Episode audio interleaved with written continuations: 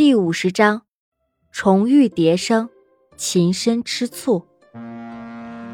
温以玲一行人乘船跟在阿秋后面，窗上载有最新的跟踪设备、紧急医疗设备和最厉害的生物学家。这艘船听小白八卦是这个海域速度最快的船，各项装备齐全。这片海域上停泊的船的主人都是同一个东家。这样说起来，这个东家还挺厉害的。而且那个东家今天亲自掌舵，因为和温以玲的上司是朋友。哎，老大，你看我这身怎么样？小白转了个圈儿。小白，你是来相亲还是来工作啊？舒和海还穿的这么好看，给谁看啊？真的是奇了怪了。之前不是跟你说了，那个轮船大亨吗？今天。他可亲自掌舵，所以呢，万一被他看上了呢，是吧？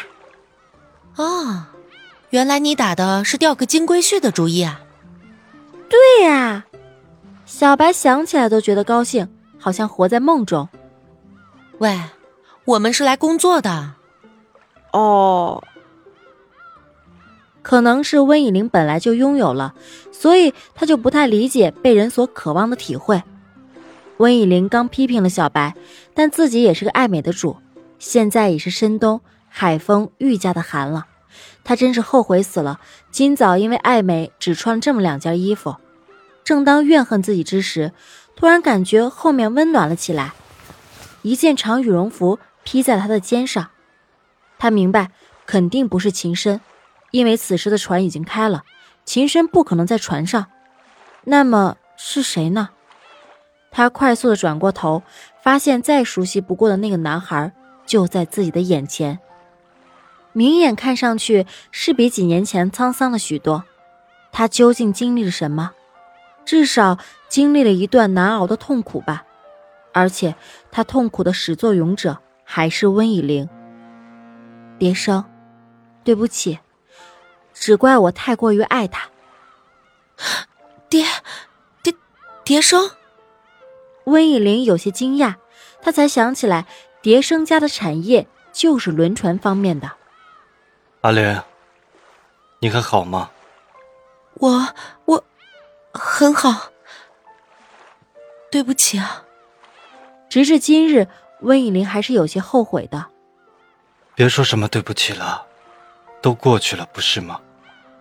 蝶生问。对，都过去了。这几年你去哪儿了？怎么连个电话都不给我打？如果当初我走之前跟你说了，你会挽留我吗？似乎蝶生到现在都抱有些希望，希望温以玲以后可以后悔，希望温以玲可以忘掉情深。啊，我我。温以玲这就尴尬了，这这该如何回答呢？嘿嘿，开玩笑的。低头却看到了温以玲手上的戒指。结婚了？嗯。和他吗？嗯。恭喜你啊，这是你的梦。谢谢。温以玲低下了头，她越发觉得愧疚。对不起。都说了不许说对不起了，你看我现在活得多快活，每天出出海泡泡妞。温以玲抬眼和蝶生相视一笑，这才化解了这段尴尬。蝶生把哭泣的温以玲拥入了怀里，可惜他的身份只是久违的朋友。之后，温以玲以还有工作要做的借口便离开了。他给秦先生打了个电话，以免以后出现误会。夫妻之间应该坦诚一些。喂，秦先生，怎么听着有些沙哑？没有，只是刚哭过。怎么了？不是出海了吗？出什么事？我现在马上就过去。立马关上了电脑，温以玲却笑了起来，觉着为他担心的秦先生可真是可爱。怎么又笑了呢？我没事儿，那么担心我啊？对呀，担心你。现在他说情话已经是毫不掩饰了。我在船上遇见蝶生了，在英国的那个冬天抱你的那个人。对啊。我现在马上过去。哎，等等，我们的船已经开了，你来哪儿啊？那你要把持住啊！说什么呢？我不会红杏出墙的，放心吧。我的这座墙太高了，你出不了的。好啦，有人叫我了，我先走了啊，拜拜。亲一下。好，么么哒。真幸福。然而不幸福的蝶声却把整个过程听进了脑海里，这让他痛苦万分。这个世界为什么会有这种关系呢？我爱他，他却爱着另一个人。为什么总有一个人得成为两个人幸福的代价？好在蝶声善良，懂得放下才是幸福。可是他都逃避了两年，为什么还是好难受？他也没有错啊。可怜的蝶生，你会有一个爱你的人，心疼你，爱护你。阿秋在海上漂泊了一个多小时，却还是不见其他滚鲸的踪影。这种群居生活的假设是不是错误的？大海只会更宽阔，也没有恶劣的天气，风和日丽。把这些大自然的因素全都排除，其他的都要看阿秋的了。阿秋，你要加油啊！之后，阿秋走的路径越来越偏，最后到了一座荒岛的附近，那里无人居住，岛下有一个洞。阿秋在小岛周围周旋了几圈，确定没人了才进去。当然，这些画面是在监控中看到的，但从阿秋在小岛周围周旋了许久才进去，这一个简单的动作就可以看出，他们是一类很严谨的生物。另一位生物学家认为，大家可以先回去，反正现在已经找到他们的住所，还有监控器监控着，硬闯是不行的。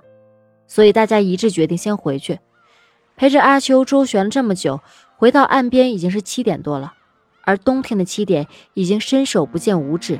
大家一致决定先回到市中心。刚下船，温以玲就发现岸边有一个熟悉的背影，是秦先生。他跑过去抱住了他。秦先生，你怎么来了？想你了。就这么简单？哼，小气鬼！你可别乱冤枉好人啊！是特意来接你的。老大的男人，你好。糖糖又开玩笑。嗯，我们的车不够，可否借老大的车用啊？我很有眼力劲儿的，不跟你们坐一辆车。傻傻的傻白甜小白说：“又贫嘴了啊！给，这是车钥匙。”此时，蝶生走了过来。秦深问：“是他吧？”“嗯，是。”蝶生并不想跟秦深说话，也不想知道这个男人究竟有多优秀，这样他的自尊所受的伤害才会小一些。阿莲，现在很晚了，就别回去了吧。还没等温以玲回答，秦深便抢先说：“多谢蝶先生的好意，只是明天小季还有工作要忙，小季又爱睡懒觉，明天一早起床赶路，只怕他会受不了的。”温以玲本来也不想在这儿住，这要多尴尬！一个是丈夫，一个是多年的朋友。对啊，对啊，蝶生，谢谢你的好意，我怕明天我起不来，迟到还得罚款的。以前跟蝶生在英国时，温以玲最敏感的就是钱了，特别是大学毕业的第一年，所以把这件事搬出来应该会奏效。罚款？堂堂的秦董事长还在乎这点小钱吗？蝶生问。温以玲又不知该如何回答。当然不在乎，只是小季既是贤妻，将来又是良母，总会为家里考虑。我说过别让她再工作了。逛逛街，旅旅游，可他就是不答应，说这是他的梦想。我这个当丈夫的，当然是要支持妻子的决定啊，是吧？秦深抖抖温以玲的肩，是啊，是我自己太在乎了。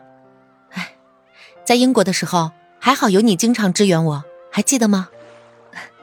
你什么时候回市中心给我打电话，我请你吃饭。天不早了，我们赶紧出发吧。说着，就把温以玲拉走了。温以玲回头跟蝶生打招呼：“拜拜，蝶生。因为他害怕再次伤害这个男孩。还挺帅的。秦深故意说：“啊，就是很帅。”最后，愤怒的秦深一个侧转身。我告诉你，他帅也没用。现在你是我的，更何况我比他帅。温以玲笑个不停，吃醋的秦深也是很可爱的。是是是，你最帅啦！还要请他吃饭吗？对呀。好啊，邀请他来到我们家做客吧。你最近不是喜欢吃西餐吗？我从意大利找了一个西餐厨师。嗯，不愧是云鹰集团的董事长，就是豪啊！他竖起大拇指，接着说：“臣妾遵旨。”秦深又被温以玲这不正经的样子给逗乐了。